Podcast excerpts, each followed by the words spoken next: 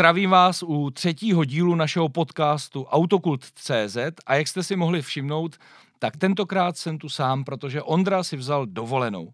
Ani tak však nepřijdete o nic zajímavého, co běžně od nás dostáváte, takže rychlý přehled novinek a bude tady také host. Tentokrát řekl bych, že hodně rychlý host. Nesmím zapomenout ještě představit našeho partnera pro tento měsíc, což je společnost Rimax Lubricants Česká republika a je to jeden z, nej, z nejvýznamnějších výrobců olejů a maziv pro automobily a motocykly. Pokud byste nám chtěli posílat nějaké dotazy nebo kritiku a náměty, tak nám můžete psát na náš redakční e-mail redakce zavináč autokult.cz. Ale teď už se přesuňme do Francie k jedné zásadní novince, možná trošku smutné zprávě, protože v roce 2023 skončí ostrý hatchback Renault Megane RS. Bohužel už se o tom eh, spekulovalo. Renault přehodnotil své aktivity a sportovní oddělení přenechá značce Alpin. Už v příštím roce se dočkáme toho, že ve Formuli 1 odejde Renault a místo něho nastoupí právě značka Alpin. A potom začnou přicházet nové a nové sportovní modely. Kromě A110 by Alpin měla eh, nabídnout eh, velké SUV a potom bychom se měli dočkat toho samého, co nám ukázal Seat s Cuprou. Tedy budeme mít sportovní Alpiny, což budou přebrandované Renaulty. Na jednu stranu je to smutná zpráva, ale kdo si počká dva až čtyři roky, tak tady opět bude na trhu ten dobrý, ostrý francouzský hodeč. Další zpráva je spíše pozitivní, protože eh, dneska se nám na trh dostává více a více elektromobilů, postupně odumírají zajímavá auta s běžnými spalovacími motory, no a v budoucnu se můžeme dočkat toho, eh, že si na silnici nevědete se svým oblíbeným veteránem, protože slovo benzín nebo spalovací motor bude vlastně sprosté slovo. Nicméně, pokud budete mít veterán značky Porsche, tak se až tolik bát nemusíte, protože automobilka Porsche se rozhodla, že bude vyvíjet a začala vyvíjet ekologická paliva, respektive ekologický benzín, který bude syntetický. A je to proto, aby právě jejich zákazníci, kteří mají eh, vlastně veterány, stará sportovní Porsche, aby pořád mohli svá auta provozovat. A jenom to poukazuje na to, že automobilka Porsche je v oblasti starých aut vlastně úplně nejdál. Můžete si bez problému objednat eh, jakýkoliv náhradní díl, ať máte Porsche z roku 1970, 60, 80 či 2000 a zároveň budete moci tankovat tenhle ekologický syntetický benzín. Eh, trošku Porsche šlape na paty BMW, které se také hodně snaží se svým oddělením klasik a také pomaličku zavádí eh, vlastně nové díly na té staré modely. Já jsem rád, že Porsche je pořád eh, naše srdcová značka a že i lidi, kteří pracují v Porsche, pořád myslí na majitele starých modelů. No a ten, kdo na nás kouká na YouTube, tak to vidí. Ten, kdo nás poslouchá, tak mu musím vysvětlit, co tady teď máme za fotku je to nové BMW iX. Je to úplně nový model, vlajková loď z pohledu elektrických aut a opět další kontroverzní auto, které provokuje. Uh, ano, vepředu má ty obří velké ledvinky, podobně jako čtyřkové kupé, nicméně uh, na první pohled uh, BMW iX vypadá jako koncept, ale já vám mohu říci, že je to sériové auto, které se v příštím roč, roce začne, pro, začne vyrábět a v roce 2022 se začne prodávat. A ty hodnoty, které BMW iX když to řeknu česky, nabízí, jsou velmi překvapivé. Výkon tohoto modelu eh, bude přesahovat 500 koní. Daleko zajímavější je ještě dojezd, protože e, baterie má hodnotu 100 kWh a BMW iX by mělo na plné nabití najet až 600 km. Takže se z toho stane velký konkurent eh, Tesly X. Teď tady máme jeden zajímavý spor, který se odehrává ve Francii, protože tam automobilka Citroën eh, zažalovala automobilku Volvo, respektive její sportovní značku Polestar, aby nepoužívali logo a označení této automobilky právě ve Francii. Protože se Citroenu zdá, že logo Polestaru je velmi podobné logo Citroenu.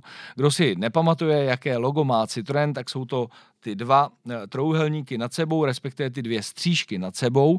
No a Polestar eh, to má podobně, akorát eh, jsou ty střížky proti sobě. Popravdě, když se podívám na ty obrázky, tak mi to přijde dost rozdílné a nevidím, kde Citroen vidí tu schodu.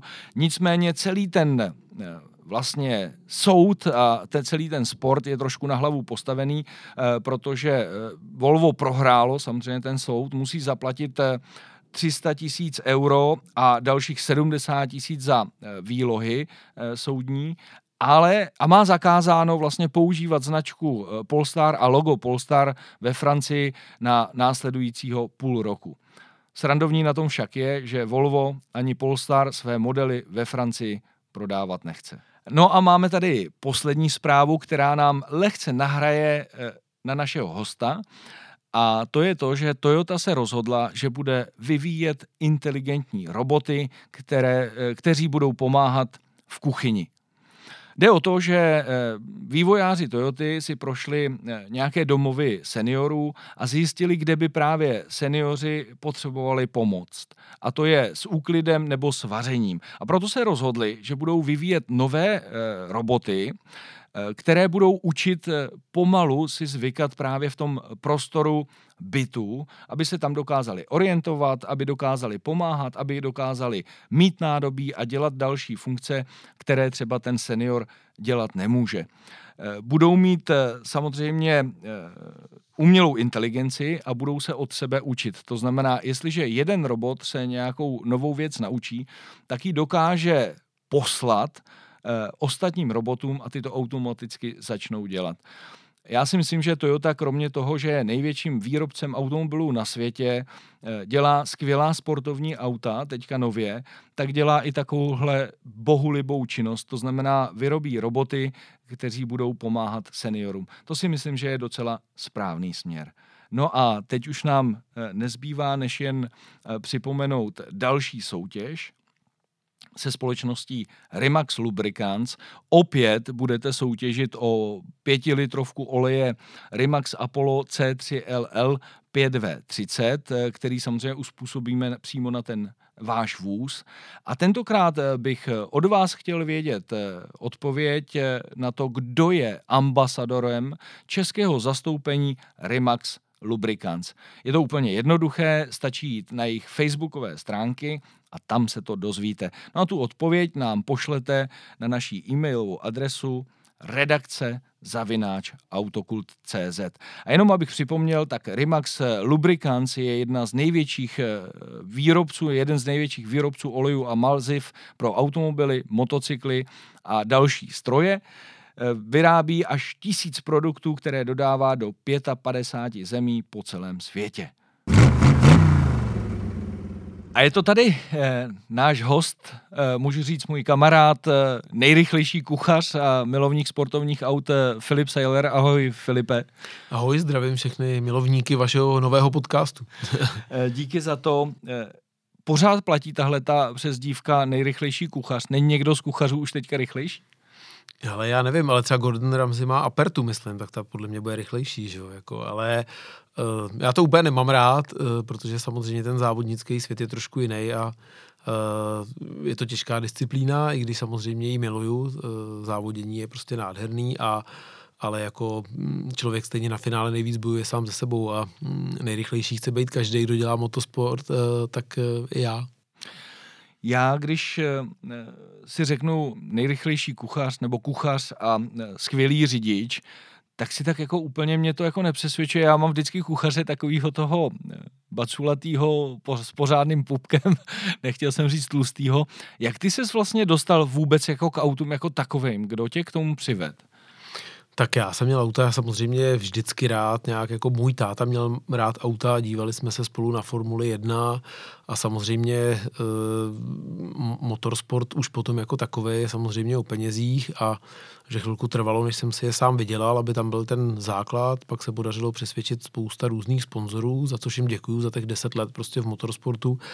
A mm, samozřejmě pro mě asi klíčový je to, že jsem uh, se seznámil na vysoké škole s Gabrielou Jermanovou, dneska s Gabrielou Sajlerovou, což je moje manželka, uh, která má čtyři ceny Elišky Junkový, vyhrála závod mistrovství Evropy po dlouhý době jako řekněme další žena po Elišce Junkový, aspoň tak, jak se teda pátralo v autoklubu jako česká žena. No a můj tchán je Martin Jerman, tak tam toho je strašně moc, těch titulů je tam prostě hodně, je to člověk, který ten motorsport miluje, ale tím, že to milujeme všichni, tak jsme se v nějaký moment vlastně domluvili, že bychom mohli udělat společnou závodní stáje. Začali jsme vlastně jezdit tu disciplínu, která je nám asi nejblíž, která nám hodně dala, občas i hodně vzala a začali jsme prostě jezdit závody do vrchu a já jsem se tak jako prvních pět let hlavně učil. Měl jsem od koho se učit, protože oba dva mi strašně moc pomohli a e, až jsem se prostě propracoval k tomu, že jsem jako měl připravený to auto, já jsem byl připravený a pak se začaly sbírat nějaký výsledky, za což jsem rád a musím říct, že ten svět motorsportu je úžasný, ale hodně se blíží tady tomu kulinářskému světu, protože je to o detailu, je to o preciznosti, je to o práci celého toho týmu a e, čím všechny ty věci fungují, tak e, tím se ten výsledek jako povede. A on je samozřejmě na finále vždycky vidět ten jezdec, to je takový ten řekněme, e, ten, ten, ten, ten kdo je vidět ten, v, tom, v, tě, v přesně, záři, ta, ta, ta hvězda, no. já jsem teď, ta, ta star jsem chtěl říct, tak ta hvězda, ale je to o tom týmu. Ten tým je prostě zásadní a je zásadní jak v gastronomii, tak v tom motorsportu a bez toho týmu to prostě nedáte. A já jsem měl to štěstí, že tam vždycky byli ty super kluci, kteří nám prostě pomáhali to dávat dohromady a, a ten každý mikromilimetr prostě znamenal ty eh, setinky, eh, který prostě rozhodovali o tom, jestli jsme úspěšní nebo nejsme úspěšní, takže eh, za mě závod do vrchu je takový běh na 100 metrů, když bych to přirovnal třeba k atletice a tam to musí prostě všechno zapadnout a, a pak z toho je nějaký výsledek. Eh, k závodům se ještě vrátíme.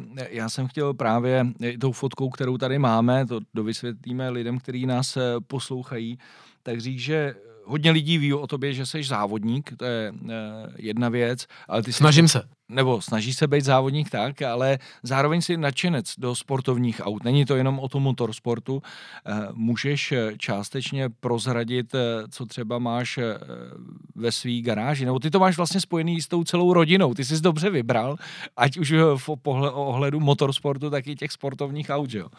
Tak my jsme se asi našli s Gábinou, eh, což je jako skvělý. Já si myslím, že uh, nejen, že máme jako skvělý manželství, ale tam samozřejmě máme velice silný koníček, což nám hodně pomáhá. Dost často jsme proti sobě závodili, což samozřejmě je těžký, protože Eh, na jednu stranu každý chce vyhrát, ale na druhou stranu to přejete i těm, je to prostě vaše rodina. Je to samozřejmě i v tom, musím říct, že vlastně i v tom jako našem závodění, kdy jsme všichni závodili v jedné disciplíně skoro se stejnýma autama, eh, tak eh, samozřejmě se navzájem podporujete, ale vyhrát chce jenom jeden, takže dost často jsme jeli mm, domů s různýma jako emocema, ale není to o žádný závisti, je to prostě o tom, že se snažíte i navzájem podporovat. No a co se týká těch sportovních aut, tak máme rádi auta, Martin, eh, já, Gábina a některé ty auta máme i spolu. A zrovna tady ty dvě auta jsou teda úžasný. V obě dvě 40 vlastně jsme si koupili s Martinem a uh, já musím říct, že Martin s ním skoro vůbec nejezdí, já s ním jezdím občas, myslím si, že nejvíc v něm najezdila Gábina, ale to je úžasný svezení a hodně mi to připomíná to auto, kterým vlastně dneska závodíme, a to je to KTM Xbow GT4. Eh, je to prostě karbonový šasí a tady ty auta jsou krásný tou svojí jako lehkostí, elegancí.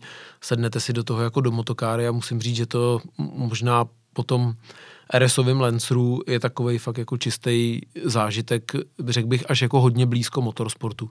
Tak stejně jako M3 nebo stejně jako Julie. Eh, to jsou prostě takový ty auta, které ještě jsou dneska tím, tím rizim sportovním autem, protože vidíme, kam to celý směřuje. Hmm.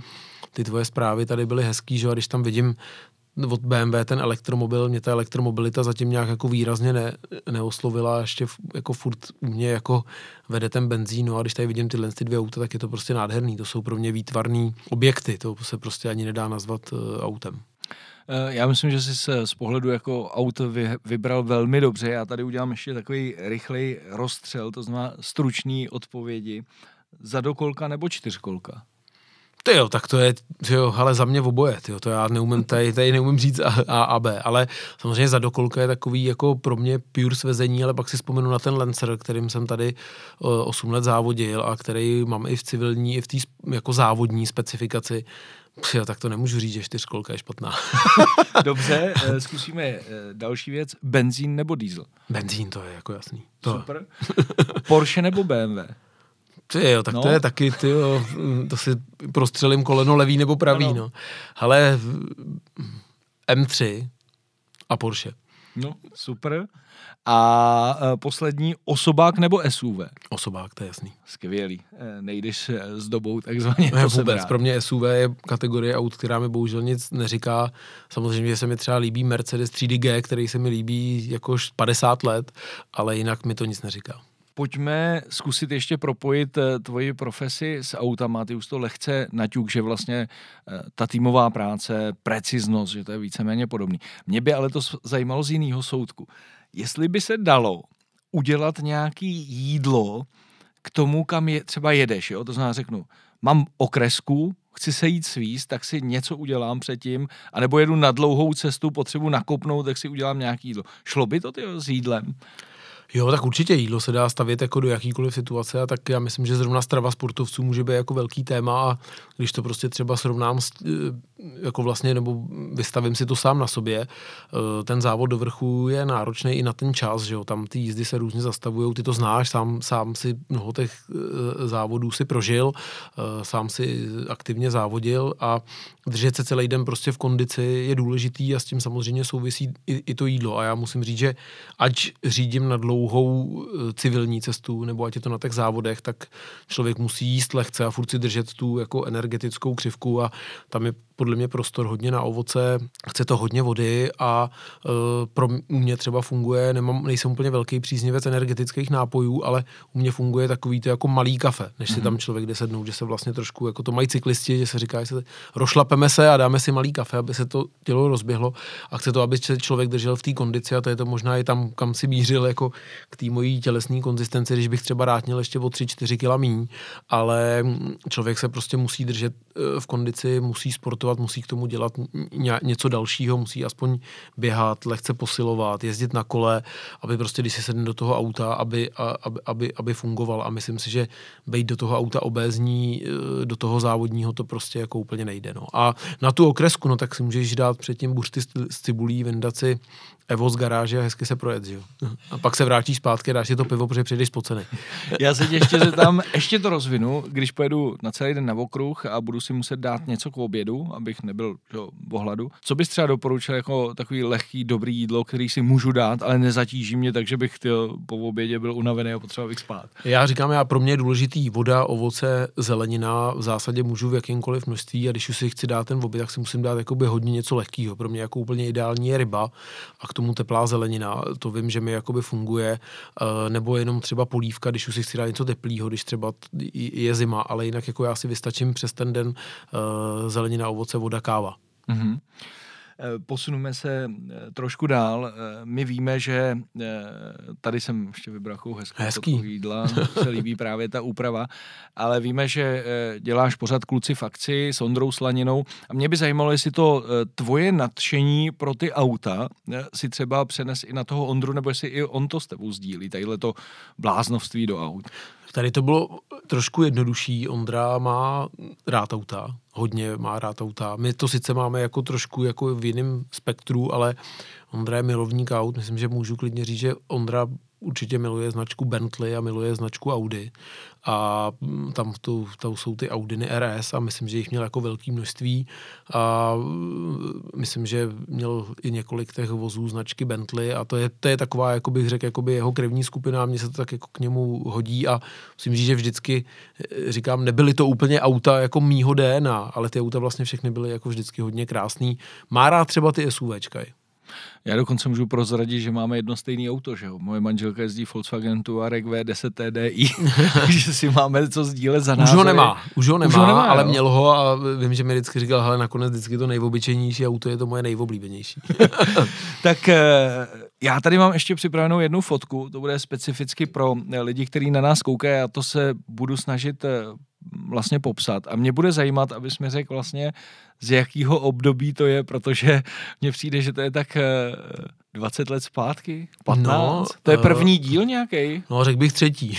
Fakt? hmm, já si myslím, že to je těch 15 let. My jsme měli vlastně 15 let a, a bude to tak jeden z těch jako prvních pár dílů, no. Mně se líbí, jak, jak člověk tam vidí tu proměnu. Jo? Tady vypadáš opravdu... Dítě. Já bych ti řekl přesně, jako, že ti je třeba, já nevím, 17 nebo 18 a jo, jo. ten, kdo nás poslouchá, tak tam je právě Filip Saylor s Ondrou Slaninou a jsou tam opravdu někde kolem těch 18-20 let, nebo aspoň tak. Ne, ne, ne, to já si vypadá. myslím, že u mě je to třeba tak 25 a u Ondry je to třeba jo? 20, nebo u mě možná 27.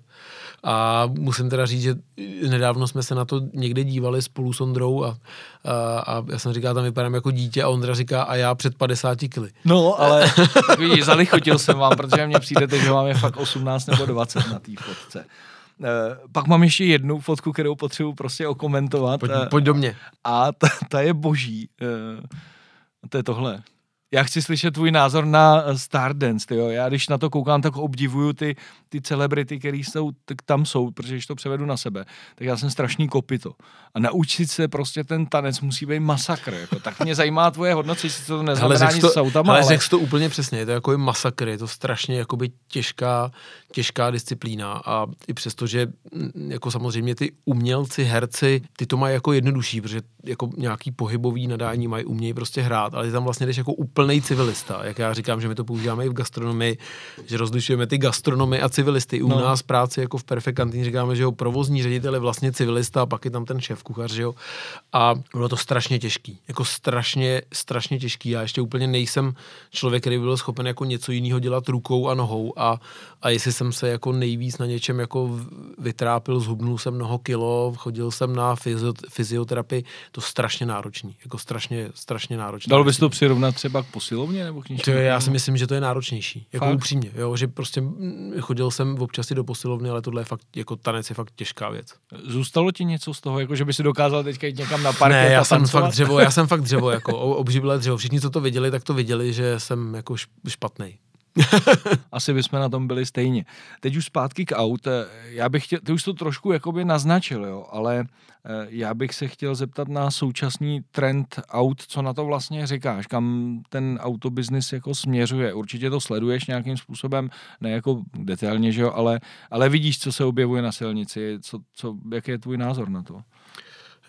Eh, já mám trošku jako takový, mně se hrozně líbí eh, dost často takový ty jako úplně tvrdý extrémní názory eh, Jeremy Clarksona prostě, který tady ty věci umí komentovat úplně takovým tím, bych řekl, čistým puristickým nadhledem a ještě jako s takovou tou anglickou jakoby noblesou a s takovým tím anglickým jakoby suchým humorem. Mně se to samozřejmě jako úplně nelíbí, já jako ne, ne, nejsem žádný velký příznivec um, elektrických aut. Já si pamatuju, jak my jsme spolu měli diskuzi v Mostě, když jsme dělali nějaký MD z BMW, s Kartekem, eh, tak jsme se přesně jako bavili vlastně o tom, kudy je ta cesta. Jestli ta cesta je jako ten benzín, nebo jestli je to ten jako vodík, nebo jestli je jako to elektro. Ty jsi mi tam krásně říkal, jak se nám Japonci smějou, že cesta není elektro, ale že cesta je vodík a tak dále.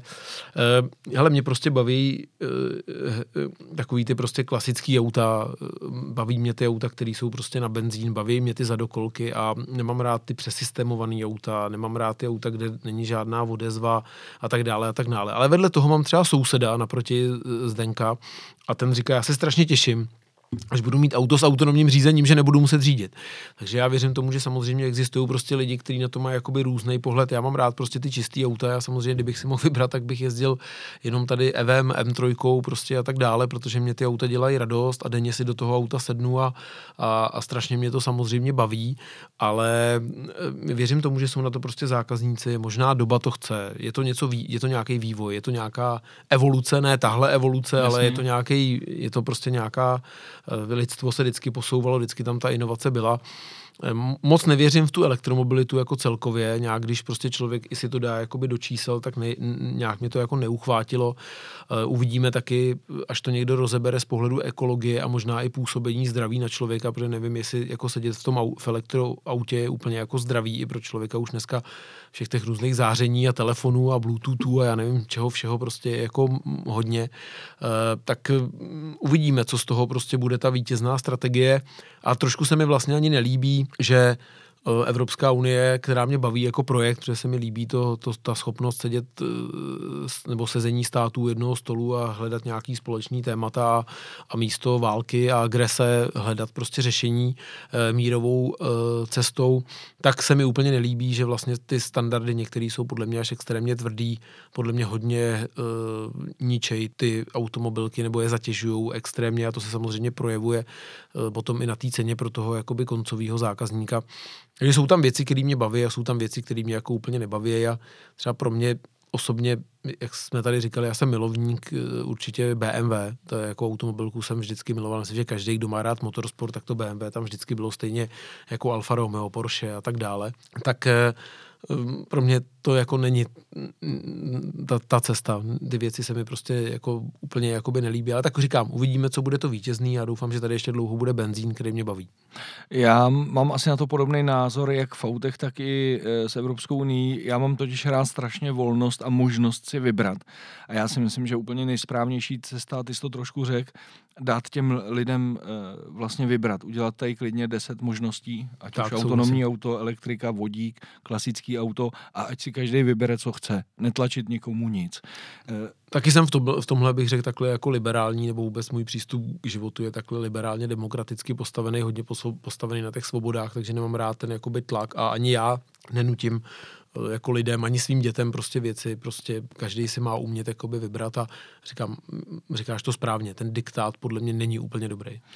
Ještě to rozvedu na sportovní auta, protože poslední dobou, a já třeba nejsem toho příznivcem, se strašně tlačí ten výkon. Ať vidíš každý nový sportovní auto, ať už je to RS6, M8, M3, všechny jedou tím výkonem nahoru, točivým momentem. Já třeba jsem strašný milovník, tady máme Faster, nový číslo Subaru BRZ a myslím si, že spoustu lidí by mělo lehce klesnout třeba zpátky na zen a pochopit, že eh, to je v tom mezikosu mezi tím volantem a pedálama a že nepotřebuje 600 koní, ale že ti stačí 400 koní a je lepší se to naučit využít a užiješ si to stejně. Eh, jak to vidíš ty v tomhle směru? Ale já to vidím úplně stejně. Já jsem si teď udělal jako velkou radost. Eh, pořídil jsem si to, co, něco, co jsem vždycky chtěl uh, Mitsubishi Lancer Evo 7 na to civilní ježdění. Říkal jsem si, proč bych měl v zimě jezdit jako autem, kterým jezdím denně, si to můžu trošku osvěžit stejně jako od nás. Prostě je to kousek do Prahy, je to vlastně hezký svezení, můžu jet si po okresce, takže mě to vlastně bude jisto jistě bavit. A člověk tam přesně přijde na to, co ty říkáš, nebo respektive ne přijde, já to vím, ale znova se ti to jako ta emoce jako vrátí, že vlastně to klasický, hezký mechanický auto s tím háčkem, tak jak říkáš tady uh, brz, prostě nemusí to mít 400 koní, nemusí to mít, stačí tam těch 300 koní a je to prostě nádherný, čistý, zábavný svezení, možná i míň jakoby nebezpečný a pro mě jsou to občas takové věci a zrovna tak, jak jsme se bavili o, toho, o tom BMW, já vlastně denně jezdím Eh, M3 competitionem, tou prostě předchozí generací, eh, před těma velkýma ledvinkama a eh, když si prostě podívám na ty parametry toho auta, tak je pro mě dost třeba nepochopitelný. Ano, přibyl tam ten výkon, ale že tam přibylo přes 100 kg na hmm. váze. Hmm. A všichni víme, já jsem si vždycky, nebo vždycky jsme si dělali srandu s Gábinu a s Martinem a vůbec s lidma, kteří seděli v devítce nebo v desíce v Lencru, tak jsme se bavili o tom, že tady je o, já nevím, 150 kg v té homologaci nebo 130 kg víc než u devítky. A to jsou to, to strašně to auto má sice větší výkon, ale vy se, člověk se v tom vlastně jako strašně nadře. Hodně se zapotí, aby se auto zabrzdil. Hmm. Nezabrzdíš ho bez toho přeřazování, že jo? to by se ho prostě ani nezastavil. Takže mm, nechápu tady i to na, narůstání nejen toho výkonu, ale ne, nechápu ani to narůstání té váhy. Přijde mi to vlastně jako by škoda. Myslím si, že tím ty, tam jak si ukazoval ty dvě auta na začátku, když si prostě vemu to auto na tom karbonovém šasí, kde máš na jedno auto, který má 900 kg, má, já nevím, ta Alfa má 265 koní nebo kolik, tak vlastně to je úžasný sezení. A kdybychom radši šli po té váze a možná šli po těch malých výkonech, tak si myslím, že to potom bude všechny víc bavit, protože ta práce s tou váhou je složitá. Stoprocentně a možná bude i bezpečnější na té silnici, protože tyhle ty auta, které jsi zmiňoval, jsou extrémně rychlí. Dneska švemu M3, ale i M2, v jakých rychlostech se teprve začíná něco dít, tak je to pro mě úplně šílený. Aby jsme zakončili ty uh, běžný sériový auta, kdyby si neměl žádný omezení, to znamená finanční, cokoliv vlastně, protože se to dost často týká financí, ale jakýkoliv omezení, jaký auto by si skoupil? Ať už starý nebo nový. Hele, já mám auto, který jsem vlastně vždycky chtěl a kterým jezdím třetím rokem a denně si do něj sednu a jsem nadšený a to je ta M3, která je prostě úžasná. A jestli jako bych něco jako určitě chtěl, tak eh, mně se líbí Porsche a prostě klasická 911 v zadokolce, možná i s manuálem, ale vedle toho se mi třeba líbí turbína, která mm-hmm. je jako krásný svezení. Ani bych nemusel mít těch jako, tam těch jako top, nevím kolik koní tam na finále už dneska je, ale hrozně se mi vždycky líbila jako turbína, že když se člověk i ty staré turbíny, dost často teda byly dost crazy auta, taky překoňovaný, ale vedle toho byl i ten zážitek z toho svezení, takže jako pro mě určitě něco, co bych ještě chtěl si jako zažít a denně si s tím jakoby jezdit a mít z toho tu radost, protože u mě to nikdy nebylo úplně o tom,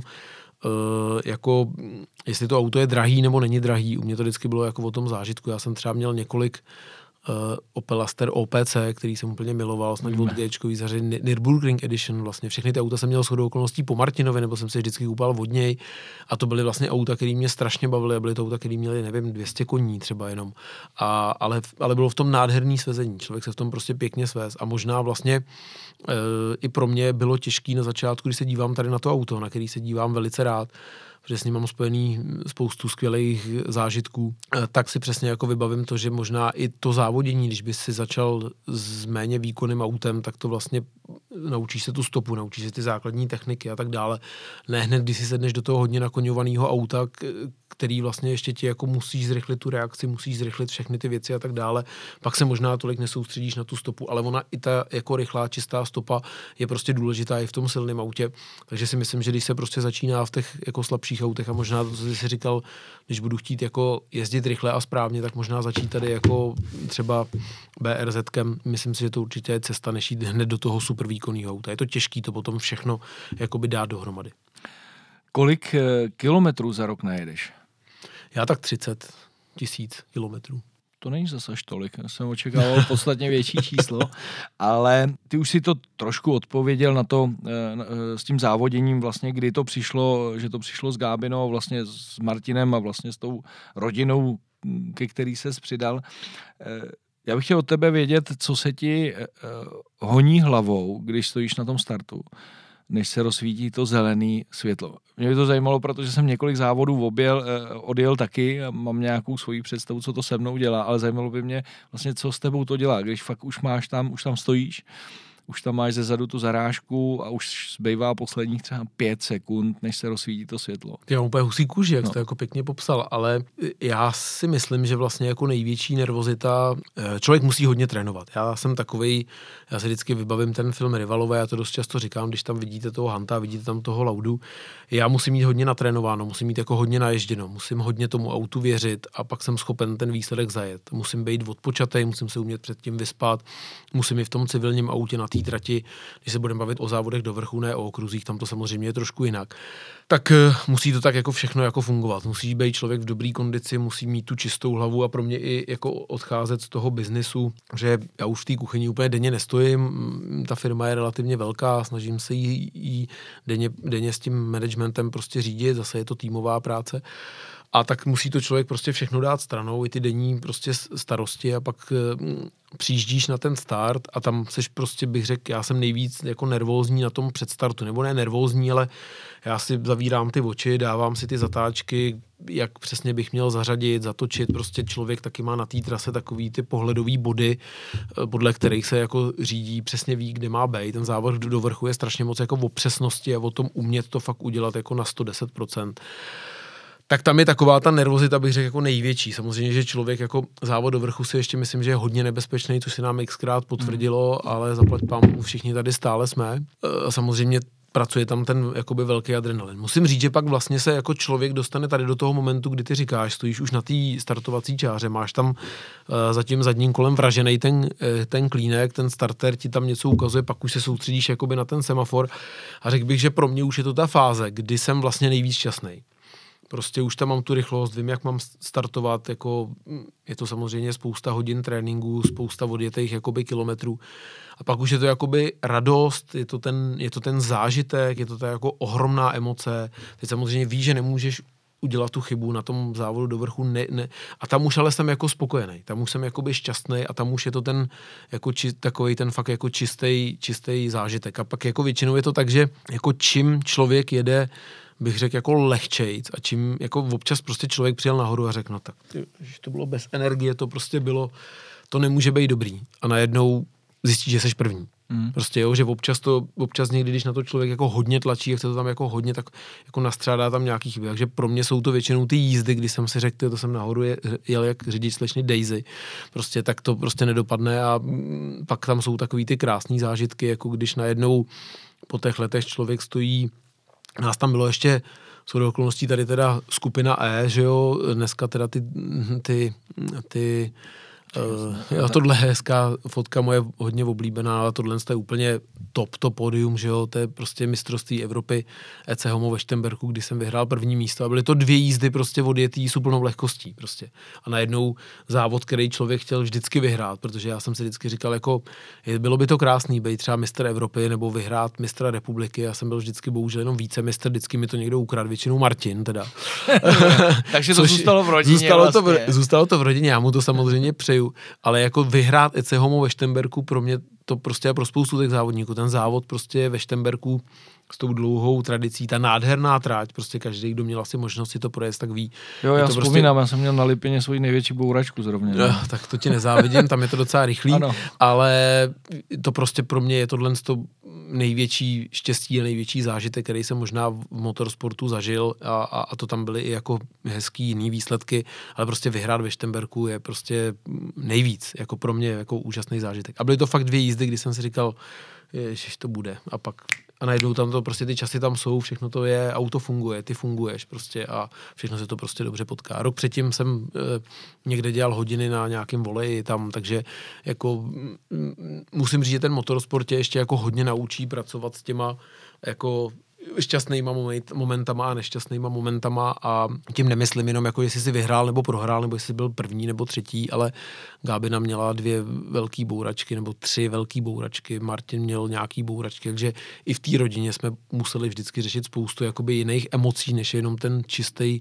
motorsport a i z toho důvodu jsme se vlastně rozhodli, ty jsi tam tu fotku měl, že jsme... Já se k tomu pak ještě dostanu, okay, k té změně, k změně. mlčím, Já ale jsem... jinak samozřejmě eh, nedávno jsme se doma o tom bavili s Gábinou a pro nás je to samozřejmě jako spousta úžasných zážitků a spousta zkušeností. Ono jako sedět v tom závodním autě, eh, to není jako sedět prostě v civilním autě. Všichni si myslíme, že jsme nejlepší řidiči, ale tam musí být extrémní pokora, extrémní respekt prostě k tomu všemu a musí se do toho člověk prostě furt sedat s tím, že není žádný Niky Lauda ani Sebastian Le, prostě furt se člověk učí a myslím, že tam jako je strašně důležitá ta pokora, ten respekt té technice, poslouchat ten tým, poslouchat i ty vlastní emoce, umět si vybrat správný pneumatiky, mít kolem sebe ty správný inženýry.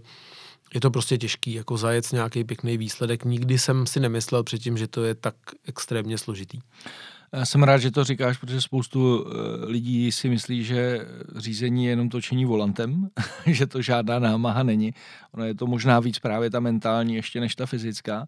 A eh, ještě mě zajímalo po tom startu už, jo? teď jsme si řekli přesně to, co je do toho zeleného světla. Ale jestli nemýváš, a mně se to eh, párkrát stalo, nebo to tak mám, já tak mám, že v určitý moment ta hlava přepne do úplně jiného režimu a jako by si nevnímal vlastně tu realitu a seš jenom v tom obalu té závodní jízdy, jo? že dokážu, dokážu si zapamatovat, někde jsem měl nějaký Octavia Cup, že máš nějaký třeba pracovní starosti, ale najednou jako odstartuješ. Dokonce jo. i když se ti chce na záchod před startem už nemůžeš, tak v ten moment, jak odstartuješ, tak jako by to všechno odeznělo a jedeš nějaký, v takový nějaký bublině a dojedeš a říkáš, že ty, já vůbec nevím. Jako. Hele, ale dojel jsem to. Tak jak říká Tomáš Enge, hlavně musíš být jako vyčúraný. Jo, nemůžeš si tam prostě jinak sednout. Já jsem teď letos strávil hodně testování s Tomášem, myslím zase, že to pro mě byl lidsky skvělý, skvělý zážitek. Jsme kam před tím vším, co Tomáš jako umí, stejně tak Erik Janiš třeba, vůbec třeba ta naše stáj, eh, s kterou jsme letos absolvovali, nebudu teď jmenovat, protože tam ještě nejsme, ale už to tam bylo někde, ale chtěl jsem říct, že Eh, pak je strašně důležitý, aspoň teda pro mě v tom závodu do vrchu a vlastně to platí i v těch, asi v těch jiných disciplínách, které jsem si vyzkoušel, nemůže myslet člověk vůbec zpátky a nemůže myslet vůbec dopředu. Musí mhm. to být teď, teď, teď, teď. Takový to, jak se říká to, eh, jako současný vědění, to, co umějí strašně děti. No. Děti zajímá teď. Neřešej. Děti vůbec neřeší, co bylo hmm. předtím, co bylo potom. Prostě to, to, to, to vnímání tý, toho okamžiku a umět jako být v tom okamžiku a na té trati musí takhle člověk po těch jako okamžicích. Nemůže prostě myslet moc dopředu, prostě musí jít po těch jako bodech. Pak samozřejmě v těch jiných disciplínách jsou tam ty auta okolo a tak dále, takže to samozřejmě může měnit ten pohled ten na tu věc a musí člověk možná reagovat, se jinak reagovat, ale závod do vrchu je o tom jako teď, teď, hmm. teď, teď. S manželkou eh, tvoříte asi nejrychlejší dvojici tady v České republice. Eh, jsi rychlejší než Gábina, nebo už tě Gábina někdy porazila? Tak Gábina určitě, když jsme přišli na, okru, na, na závod do vrchu, byla výrazně rychlejší, měla za sebou zkušenosti, nevím, jestli sedm let závodila, jezdila na okruzích, jezdila na kopcích a, a myslím si, že vlastně vždycky byla zvyklá tam jako bojovat s těma chlapama, že jo, a, a, a, a zajížděla jako vlastně velice skvělý výsledky a na tom závodu do vrchu jako nebojuješ proti žádným soupeřům, bojuješ sám ze sebou, hmm. s tou technikou, jedeš v zásadě sám proti sobě, proti svý hlavě, jak ty si říkala, hodně je to jakoby o té hlavě. A mm, e, takže Gábina byla rychlejší, pak jsem si myslím, že jsem jako hodně zrychlil, eh, dost často jsme jezdili stejně a tady já jsem to vlastně nedořekl, že jo, nás tam v té kategorii bylo 10-15 jezdili jsme v desetinkách, hmm. setinkách, tisícinkách, v součtu dvou časů prostě, takže dost často si byl jako pátý. A, Ale furt skvělý čas, jo. A byl si tam, byly tam takhle ty auta jako naskládaný, takže mně se vždycky na tom líbilo, že jsme jako dokázali závodit, že to nebyla taková ta disciplína, kterou si jenom odjedeš. A dovezi. Dojedeš si pro to třetí místo. Dojedeš třeba. si pro to třetí místo, což bohužel dneska ten hmm. závod do vrchu není v dobrý kondici, hmm. těch aut tam prostě není moc. Myslím si, že i ty nový předpisy tomu úplně moc nepomohly.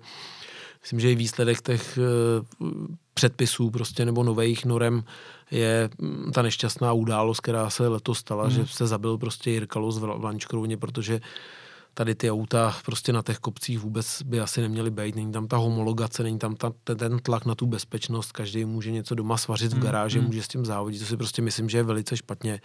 A je mi to osobně velice líto, protože Jirku jsem měl jako člověka, který jsem na těch kopcích potkával. My jsme proti sobě závodili, že je to jako velká tragédie eh, i, i pro nás osobně, pro, pro, pro Martina je to člověk, s kterým a pro, pro Gábinu byli v jedné stáji dlouhý léta prostě, takže, takže jako jsou tam věci v tom motorsportu, který tam prostě úplně nepatří a tam je prostě vidět, že eh, jako podle mě závodní auta by měly vyvíjet automobilky, tam, kde hmm. prostě jsou na to ty peníze eh, a na prvním místě tam prostě musí být ta bezpečnost, to, to se prostě jako neobejde. Takže možná jenom zpátky k té otázce, ty se No, jestli byla Gábina rychlejší, nebo ty jsi tak eh, rychlejší, k té rychlosti, tak já myslím, že jsem tu rychlost potom jakoby získal, což se projevilo i na těch výsledcích, ale myslím, že jsme v zásadě jezdili všichni tak nějak jako stejně a důležitý je o tom, kdy jsi měl ten svůj jako hmm. super den, nebo kdy ti to šlo nebo nešlo, nebo někdy ti to auto fungovalo, nebo ty si nefungovala. Samozřejmě největší problém je vždycky mezi, jak ty říkáš, volantem a sedačkou, ať si každý myslí, co chce, tak největší problém je vždycky tam.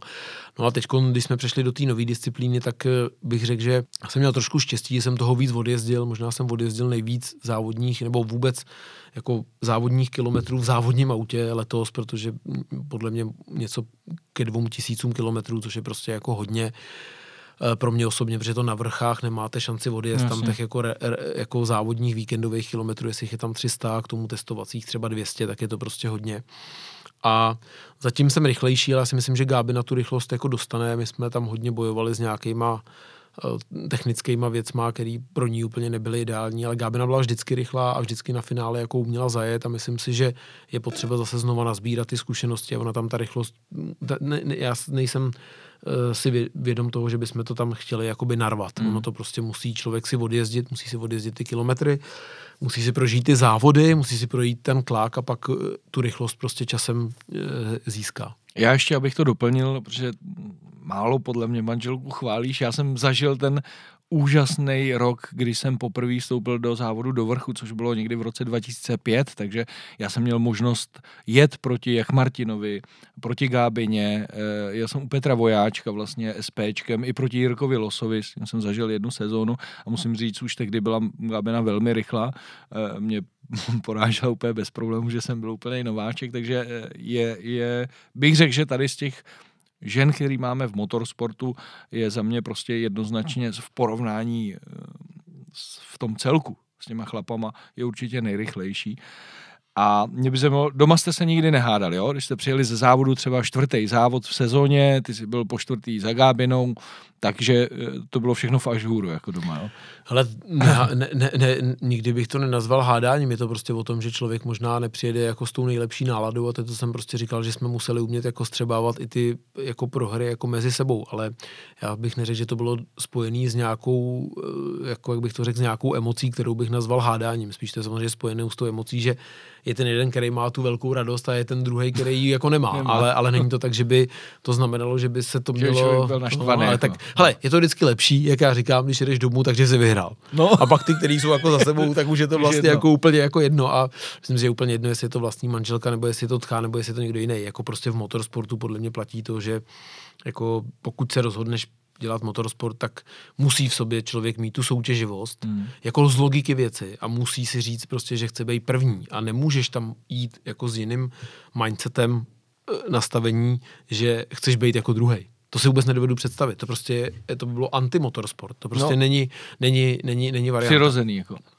To, je nepři, to by bylo nepřirozený. No, No, takže všichni tam jdou s tím, že chtějí prostě vyhrát, že jo, a mm, jako kdo jsou ty soupeři je jedno. A já si myslím, že jako pokud tě někdo nevystrčí z trati, z trati nebo jako tě někdo někde, já nevím, nevy, ne, někam nevystřelí, tak si stejně jako ten výsledek musíš odjet sám. Zůstaneme ještě u toho manželství, protože já chci samozřejmě nějakou kontroverzi, tak no, můžeš. máte spoustu zajímavých aut doma. Jak to děláte, když, eh, když máte někam spolu jet?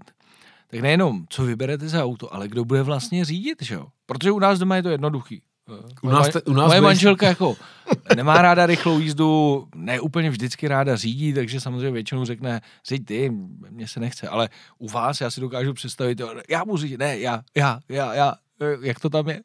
Ale u nás je tohle to jako ku podivu asi stejný trošku jako u vás. Jako v zásadě všechny ty jízdy, které děláme s rodinou, řídím já.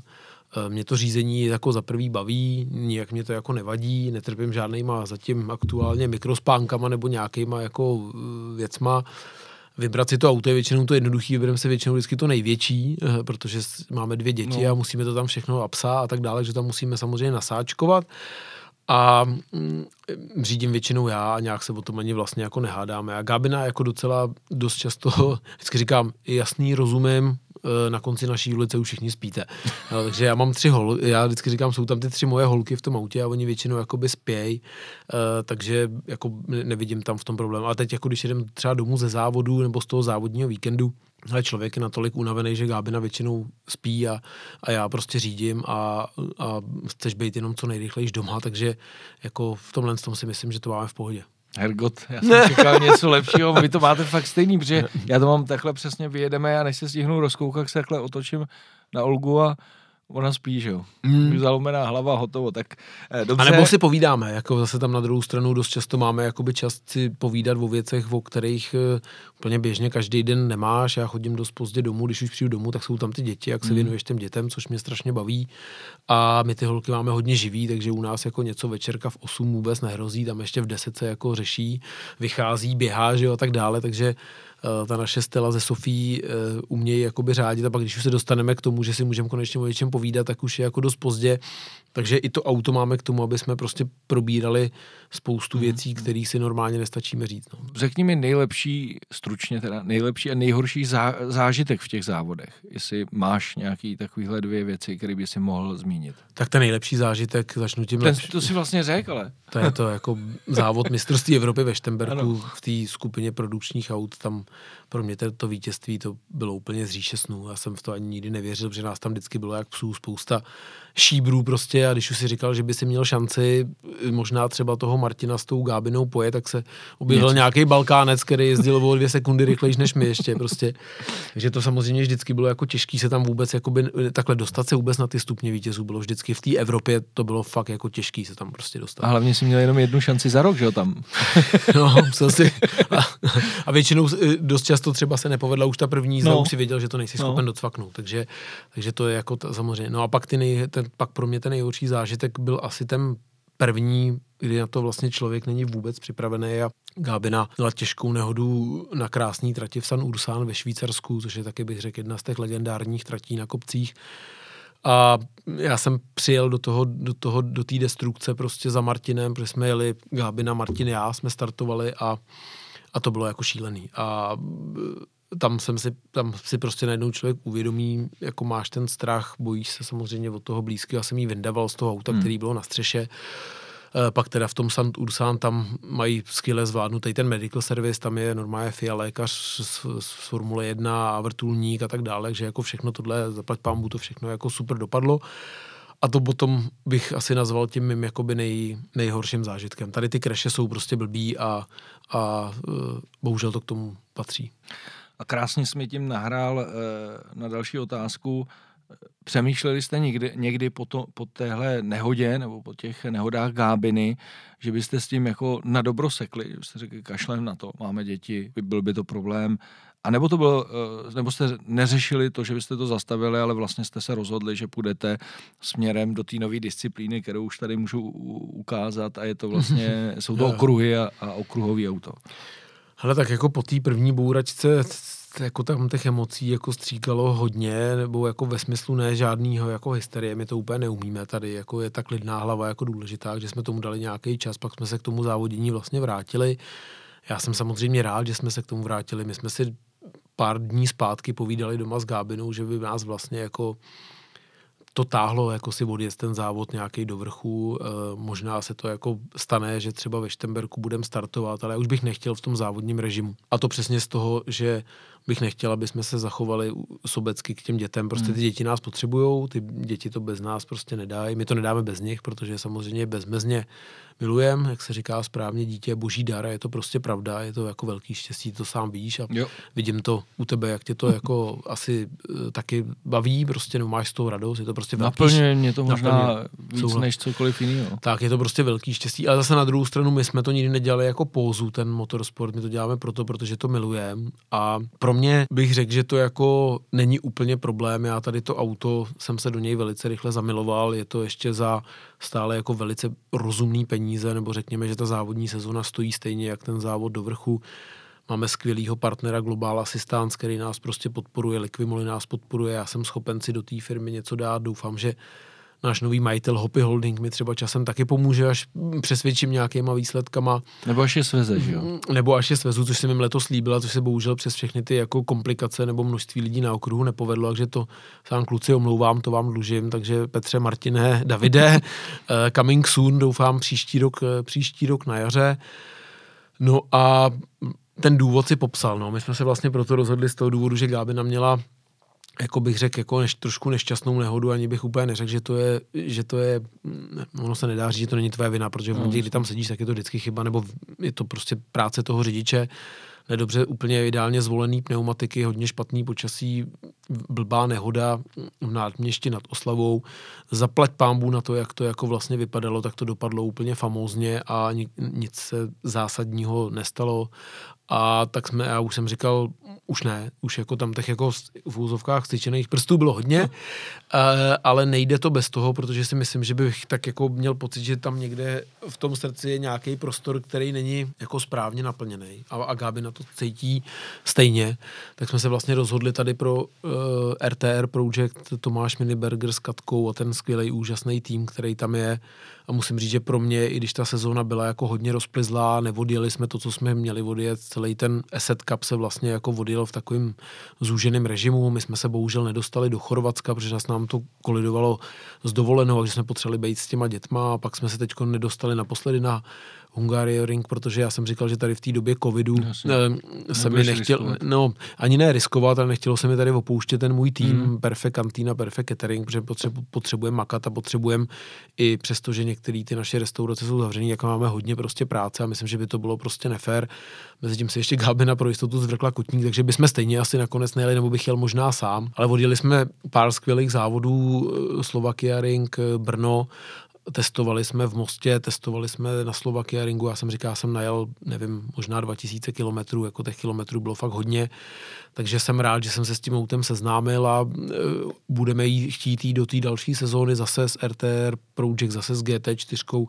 Doufám, že nás tam bude víc a doufám, že zrychlíme a se zase jako naučíme, protože když jsem viděl tady jednoho našeho kolegu spolujezdce Sergeje, jak eh, dokáže být jako extrémně rychlej prostě a teď vám najednou dá třeba pět vteřin na kolo nebo čtyři vteřiny na kolo, tak prostě vidíte, že tam je ještě ohromný prostor pro to zlepšení. Takže pro nás to byla taková sezóna seznamovací. Musím říct, že i pro mě to bylo spousta nových zážitků, spousta nových poznatků.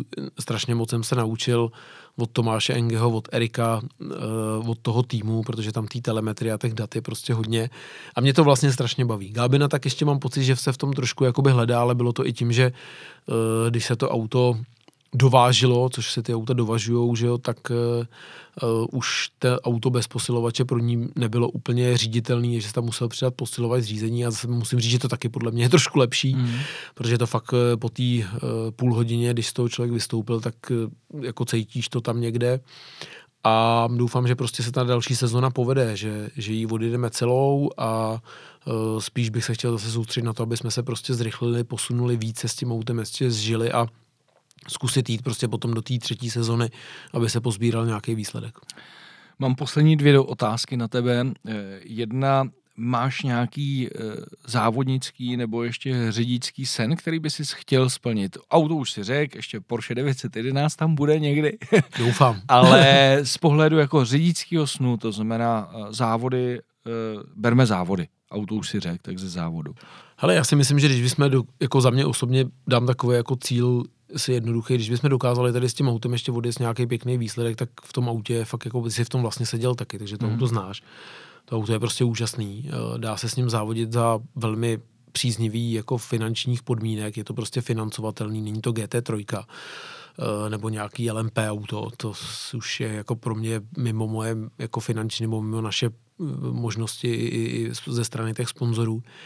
A kdybychom s tím autem ještě ujeli nějaký výsledek a kdybych se v něm dokázal zrychlit, tak budu prostě velice šťastný. A pokud bychom v tom autě dokázali dát nějakou 12 hodinovku, 24 hodinovku, což pro RTR Project úplně není něco novýho, protože v tom jako dlouhodobě Barcelona, Dubaj a, a, a jiný místa, tam ty vytrvalostní závody se jezdí, že bych určitě rád dal časem nějaký vytrvalostní závod, až, až se v tom autě, nebo já se v něm cítím dobře, ale ještě bych rád jako trošku zrychlil a jako kdybych já si mohl jako vybrat, tak uh, pro mě jako pro mě úplně srdcová disciplína DTM, kdy jsme tady si udělali dernieru, bohužel eh, před pár týdny, což, nebo je to vlastně týden, tak uh, to mě jako hodně bolelo, když jsem se tam díval na ten poslední závod. Ještě ten omezený, ještě v tom covidu mm-hmm. a ještě bez té třetí značky tak ty auta DTM se mi vždycky strašně líbil. A pak jsem si říkal, že kdybych se třeba někdy mohl svíst na té trati v Le Mans, by to určitě pro mě byl zážitek a vůbec tady ty velký, opru, o, o velký, řekněme, okruhy, nebo ty okruhy, kde se třeba jezdí Formule 1,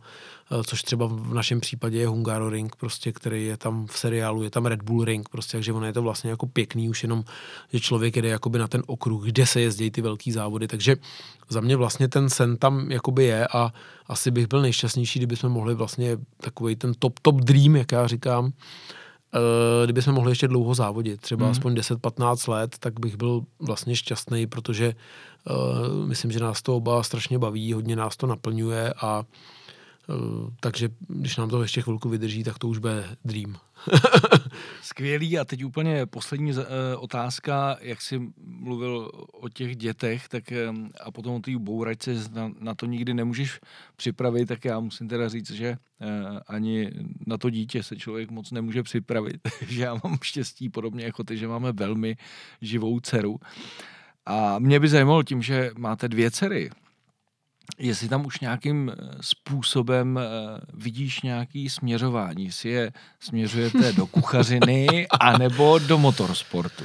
Hele, tak já jsem v tomhle tom, jak, ty, jak jsme se tady bavili o těch, eh, o té svobodě a, a, a o té schopnosti vlastně, aby člověk dělal to, co ho činí šťastným, tak já jim vlastně od malička říkám, že důležitá je svoboda a ta schopnost jako dělat ty věci, které tě činí šťastným, že oba dva víme, jak je to občas někdy těžký a někdy je to jenom práce a někdy ta je práce je zalitá tím sluncem, radostí a štěstím. Musím říct, že zaplať pámu to vždycky pro mě bylo víc to štěstí, když tady ta doba covidová je pro všechny extrémně složitá. My se tady bavíme o něčem, co je hodně nadstavba Máslovy pyramidy, mm-hmm. ale děti naše, eh, jako, hele, nějaký tam ty čtyřkolové věci pro menší v garáži jsou. My jsme teď si udělali takovou radost, protože máme kousek od baráku dopravní hřiště, tak Segway udělal takovou tu krásnou bílou motokáru, která je shodou okolností elektro.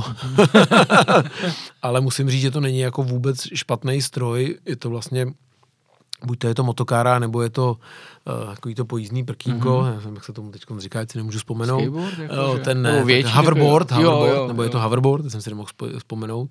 Tak uh, v tom se vozíme s těma dětma, zatím ta starší, myslím si, že jí to jakoby baví, ta, ta mladší tam ještě na to nedošáhne, takže já, já to tam šlapu ty pedály a ona tam kroutí tím volantem. Hele, když je to bude bavit a budeme na to mít, proč ne? Uh, když by hráli na klavír nebo chtěli dělat něco jiného, Proč proč, ne? ne? Uh, takže jako za mě nechám to, nechám to na nich, uvidíme, co čas přinese a tady bych to asi řekl na příkladu Gábiny.